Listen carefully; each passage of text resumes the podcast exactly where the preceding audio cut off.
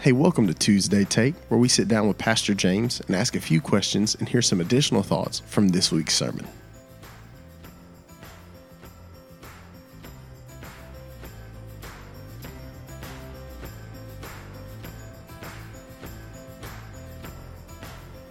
Pastor, Hello. Happy New Year. Happy New Year, 2020. Did you uh did you eat cabbage and was it cabbage black eyed peas and pork? Did you eat that for New Year's? Uh, I didn't have black eyed peas. Did you have the other? I had to get some cabbage. Yeah, Yeah. was it good? Uh, yeah. Good. Wasn't, it's not my fave, but I ate some. I got you. I got you. Yeah, I'm not a big uh I'm not a big cabbage guy, but I, I, it's weird. I like it. I will say this. Uh, this has nothing to do with this sermon or anything, but um, that's one of my least favorite meals is the New Year's Eve or Really? New Year's Day meal. Yeah. Really? Yeah, the black eyed peas and the cabbage. I mean, that's they're not bad, but that's like not what I want to eat. So what? Hardly ever. Here we go. Jump into a question early. If you could plan out a new thing that we all could do for New Year's up, New Year's lunch, what would your New Year's lunch be? Uh, steak would be good. Steak would be really See, I figured you go like tiny spicy chicken or something. No, I think steak and then uh, I mean like I could do salad. I mean I could do like vegetables and stuff, but just cabbage and black eyed peas. I'm sure there's a reason that we don't know for it. I'm sure it's like a goes back years. well, and years. supposedly cabbage represents you know if you want money the next year, and then black Yeah. eyed peas for luck. And so if like you want luck, eat black eyed peas. If you want some money, eat some. So what you're saying is you didn't need luck. I was like, if I got money, I don't need it. Nah, I got you. I got you. nah. Well, uh, I'm glad everything's good. I'm glad we made it. Yep, Our computers didn't go down or anything. yep. Y2K 2.0. Um, man, jumping into some questions. You said it Sunday, repentance is uncomfortable. Why do you think it's so uncomfortable? Do you think it's sin? Do you think it's culture? Do you think like things have pushed us to that? Like in in your opinion, why is it so uncomfortable for us to talk about repentance? Uh, there's probably several things, but like one that kind of stands out to me first is I think it's an acknowledgement of doing wrong. You know what I mean? So it's like, and of course, I think we talked about it too, like confession. You know, you have to Yeah. own your sin, and so I think that's one why people don't like the idea of repentance, whether it's sin, I think pride, culture, whatever, is because it's I have to admit that I did something wrong, and so I think that's why our culture and everything's try to probably do away with that word and don't like that word is because repentance brings to mind that I've done something wrong. Yeah. And I need to change from that wrong, you know. And so I think that idea doesn't sit well probably in our culture. And then also I think just even ourself being selfish, prideful, um, I think that kind of confronts us of where we don't like the to to say that we we're in the wrong. And as we indicated Sunday, it also means repentance means change. And so most people you know that's not something we just jump on you know Yeah, that makes sense. Um, like you're saying, identifying that maybe I'm not perfect. Uh, I think that we all kind of stay away from that. But like you said Sunday, it's this is a very biblical principle. This is something that um, we see time and time and time. I mean, you see that that Jesus preached this too. i think that's and of course uh, we don't ever want to get like well if jesus didn't say it then obviously you know Yeah. because we know that all all scripture is inspired by god but you know e- but even to hear that's when you know i think even to put people at not at ease but just to be like hey you know this is what jesus preached right and so Yeah. if you want to you know because what did we say sunday that it kind of feels old testament you know it feels that kind of oldish, outdated kind of way, and it's like, well, it doesn't sound like Jesus's way. Yeah. And it's like Jesus is like on the very front of his ministry, like this is what he starts it with, like you stand against my kingdom, and so like this is your response to me, to my kingdom coming, uh, and to the news of Jesus is repent and turn to God. Yeah, I went back and listened to the podcast. Obviously, wasn't here Sunday. Um, one of the things that really, really struck me, um, you said it's dangerous and it's unbiblical to not see repentance. And man, Yeah, well, and I th- it it really convicted me, and I because if I can be honest, I don't know if I use that word a lot on Sunday. You know, I think you know we talk about like, hey, if you know if this convict, you know, but and maybe maybe it's because I felt that way before, kind of like, uh, you know, it feels kind of you know, but it's like, hey, this should be our response anytime we open the Word of God and we're exposed. You know, the Holy Spirit uh, shows us things in our life whether this is you don't know Jesus and you're coming to know Jesus, like this is the response for all of us. It is repent, R- repent and turn from our sin and turn to God. And so, um, yeah, it, it's definitely a word that we have to start using. And you know, but I think it gets a bad taste in our mouth. I think I brought up um, Sunday the you know the guys with, or the people with the signs. Yeah. You know, and so I think sometimes like you know as we as we say it, you know, obviously we want to be loving, you know, as we do it, um, but that this is this is biblical and this is something that we are to call all of us to. you Yeah. know, is to repentance. And we say Sunday that you know unrepentant person is unsaved person, and so for somebody to claim to know Jesus but yet has never, in response to Jesus in the gospel, repented. Um, it's just a dangerous thing to, to play with. you know? Absolutely. And I think too, th- this wasn't a question we had, and this made me go a little little deep, I guess. And the that I, you know, because then I think people are like, well, isn't it by grace alone? Like that sounds like something I have to do, and if I don't do this thing, then therefore I'm not saved. And so that was kind of one of the things I wrestled with because it is by grace alone. Yeah. I mean, Scripture's very clear about that. That it's nothing that we could have done, um, you know. But it's it's our response of act of faith that we do in response to the grace that we've been given, and we respond with repentance. Of course, and we said it too in Romans that God's kindness and patience toward us was given to lead us to this Yeah. to the response. And so I think that's one of the things that we got to, you know, balance because if we're not careful, we can, you know, we don't want to make it a works-based thing, um, but it is a response that we're to have. Absolutely. You uh sorry, you said something else. Don't be more disgusted with the sins of others more than your own. That's a very powerful statement. That's a very retrospective statement. Um, what led you to that as a whole? the Lord uh, led, and I think I've heard Paul Tripp say something similar in his devotion um, that kind of always resonates with me. And I think it's what Jesus will deal with it when we get to the Sermon on the Mount. You know, when he says, um, uh, "Before you look at the speck in someone else's eye, get the log out of your own eye." Yeah. And so we also need to understand too is that we we still do approach sin in other people. You know, so it's not this idea of like, well, you know, I don't need to worry about anybody else um, because we we do worry about our, our our family, our brothers sisters in Christ when it comes to sin. Um, but I think if if our first posture is that we're more disgusted with other people and more disgusted with their sin than we are our own sin, I think there's a huge gap in our we're most likely not. And we see it in the Pharisees. I mean, they were more. What's one of the Pharisees? I can't remember the passage when he's praying. He's like, "Lord, thank you. I'm not like this sinner over here." Yeah. You know, it's like, okay, very clearly, this is an unrepentant person, this Pharisee, with just such a prideful, arrogant attitude toward the Lord, not of humility, not of which is the attitude of repentance, is that humility of humbling yourself, and and so I think that's the the danger of when any any time in our life where we start to see like I'm just disgusted with other people's sin, and yet I'm not Yeah. wrestling with my own and disgusted with my own sin. I think for all of us, that I think that should indicate a problem in us. Not that you can't be disgusted with other people's sin, for sure. We are to be disgusted with all sin, um, but we need to make sure that we're we're dealing with ours. And Yeah. I mean, that's our, like you're saying about the Pharisee, I feel like that's our go to. Like, that's our quick way to kind of dump off, yeah, I've got sin and everything, but at least I'm not. well, and I think we also like to pick sin out too. Oh, yeah. and- or we like to pick out sin that we don't struggle with. And so, like, Mm-hmm. why would someone struggle? With, well.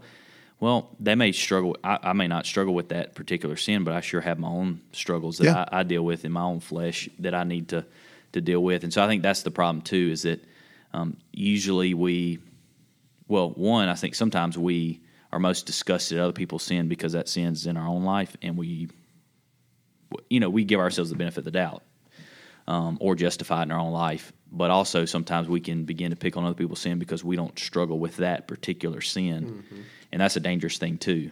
Um, is we still call it sin, but that may not be what I particularly struggle with. But also at the same time, I have my own that are, it's just as sinful, Yeah, and just right. as wrong, you know. And so I think that's just a posture that all of us have to be aware of. I think. Yeah. Uh, you you talked about some misconceptions um, that feeling sorry equals repentance. That grace excuses me from things. That there's no consequences since I repented. That I can pick and choose what I want to do. Being believers, I mean, and I guess it's a straightforward way to ask this. Being believers, why do we think those are good justifications for what we do whenever we know those things aren't found in Scripture at all? I think that just reveals our sinfulness that we love to find excuses. It's just right? like a big circle, Yeah. it feels like. the crazy cycle. But I think it's this we we want to do anything we can to justify our sinfulness and just to reveal how sinful we are. And so we'll we'll dumb it down, we'll play it down. We'll and even I indicate I think with the grace and and let me preface by saying this and like I, I always try to be careful when I even like on Sunday preaching this because it's like man, there's so many times that we have experienced so much grace in our life when I, the Lord has been very gracious that I didn't have to walk out my full consequences of sin that I've committed in my life, no doubt. But also, like I, I indicate in my own life, where there are times where I give myself grace, which we, we do. In Christ, we have grace, and it is the gospel of grace. But I can use it to quickly soothe my conscience, to make myself feel better, um, instead of really w- wrestling with the weight of my sin and the disgust of my sin. And I can just run straight to grace. And look, we do run to grace because Jesus is grace, you know. But and I think it's that healthy balance of, but also I, I don't God's kindness and patience is given to to call us to repentance, and so I, I shouldn't be like grace will never excuse. I think that's what Dietrich Bonhoeffer talks about in the cost of discipleship. He calls it cheap grace, mm-hmm. and he says grace is not cheap. Grace was costly, you know, and so. Um, what cost Jesus everything is not cheap to us, and so, but many times we cheat, we treat grace as something that's just cheap that we can use it however we want, and we can excuse our things. And what we see from scriptures that's that's very contrary to to the gospel and to grace is that um, sin forgives and covers our grace. Yeah. we see that, but it also helps dispel our sinfulness and reveal it and confess it and repent of it. You know. Yeah, for sure. Um, I think one of the easiest ways to do this, and you said it Sunday, it's it's seeing our sin like God sees our sin. Um, that's a very that's a big thought. I think that's a really big thought to think. Um, but how do we get there practically? I think that you know just nonchalantly we can be like, oh yeah, God hates sin. I should also hate my sin. But like, how do we pra- like practically really get to a point where we're like, no, no, I hate this. I hate that I do this. I think starting with prayer. So uh, praying, Lord, I pray you'd help me to see my sin the way that you do. So starting first, like I think that's the first step is because if we're honest, I think there are a lot of times in our life where if we're honest, we're not very disgusted at. You Yeah. know what I mean? I, I think we we feel guilty or we may feel like ah, I know this is wrong or the way I the words that I said, the thoughts that I thought, the action, whatever. Like I know it was wrong. I know I shouldn't do it, but then I think at some level for a lot of us there's this but I don't know if I feel the way that God does about it mm-hmm. because I still keep it in my life, you know? Yeah. And so I think that's the first step for me when I was walking through it was just the Lord kind of convicted me and, and it was like, well, I, I probably need to start praying that of like, Lord, help me to see my sin the way that you do, the way that you hate it, and the way that you're disgusted over it. And the and but then also as I prayed that out loud, I was like, well, that's kind of a dangerous prayer to pray, you know, because what if he answers it, you know? Not what, if, but you what know, if he's faithful to actually do it? right but it's like and then noticing things in my life of like wow that really does break his heart you know hmm. and whether it's things i listen to watch whatever and so it's i think that's that's the i think most practical place to start is just to begin to pray and say god i pray you'd help me just to see see sin the way that you do and but obviously to know when we pray that prayer god is faithful and that god will answer our prayers and answer especially when we start praying according to his will you Yeah. know? and then it'll be this thing of where it may make us uncomfortable because it may start to indicate some things that hmm. we do or whatever that either we had suppressed or just have excused for a long time and then it may come to where like oh wow this is this is not good you know and, and start to feel that way about sin Absolutely, man. Um, no, nonsensical. Nothing to do with what we talked about. Um, I will say though, man, like going back and listen to this, this was a we talked about it uh, before we get to our last question. We talked about it some Sunday, um, and how you know it was. It's a it's a challenging thing to hear, but man, like what a good reminder to to push us to be better believers, and not just be. No, no, no. It's okay. You know, yeah. Everybody sins. Everybody falls short. Yeah, it's it's all these things. But like, no, being for real and saying like, this is something that God hates, and so the the key to this is repentance. Um, I mean, what, what was your main point? That um, repentance is the response to Jesus and His kingdom. Like that. This is what we like. If we're a part of the kingdom, we have to be part of repentance. Yeah, this isn't an option. Like this is option C that we can choose from the many different options how we respond to Jesus. Like this is the response to Yeah. Jesus is repentance, and this is the the posture that we're to have. And I think was it even the the point kind of one of it, you know, that the repentance paves the way for the Lord. And I think a lot of us are frustrated, probably in our life, spiritual life, is because we harbor so much sin in our life, but yet we expect God to just do these, and God does many times despite our sin. Yeah. no doubt. But I think that that that shouldn't be like the oh, this is how it always is. Is like it was the Hebrews passage that we read Sunday. The you know without holiness, you can't see God. Yeah. You know, and it's like, hey, this is something if we really, really, and I think as I mentioned Sunday that you know revival many times, this was the thing that that that really when people got serious about their sin, quit making sure and got really serious about repentance and sin, man, you really saw God fall because Yeah. it, it it really does pave a way for the Lord to move in our life when we really begin to get serious about sinfulness, humble ourselves before God, get confess. I mean, to really start doing this and the action of of actually turning from these things, not just in word alone. Of just I'm just know these are the right words to say. Yeah.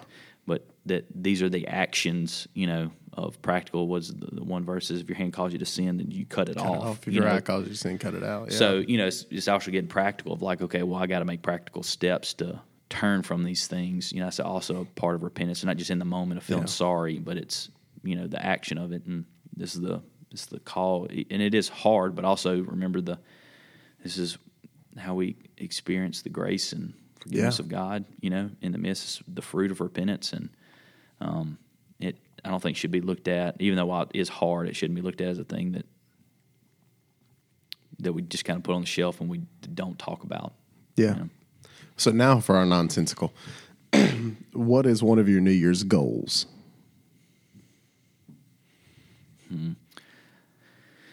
Have several things. I actually have been listening to several different books and podcasts, and it was interesting. I heard this, which is pretty good. It says typically we make goals, right? So like, I want to do this. I want to get to this weight. I want to be this fit. I want to lift this weight. I want to read this many books or whatever. And one of the things that I've been listening to that's kind of a shift in it is instead of writing a goal, writing who do you want to be this year. So hmm. tie it to like an identity. So like um, one of the things that um, like I'll give you an example, and I guess people can hold me accountable to it, especially my wife.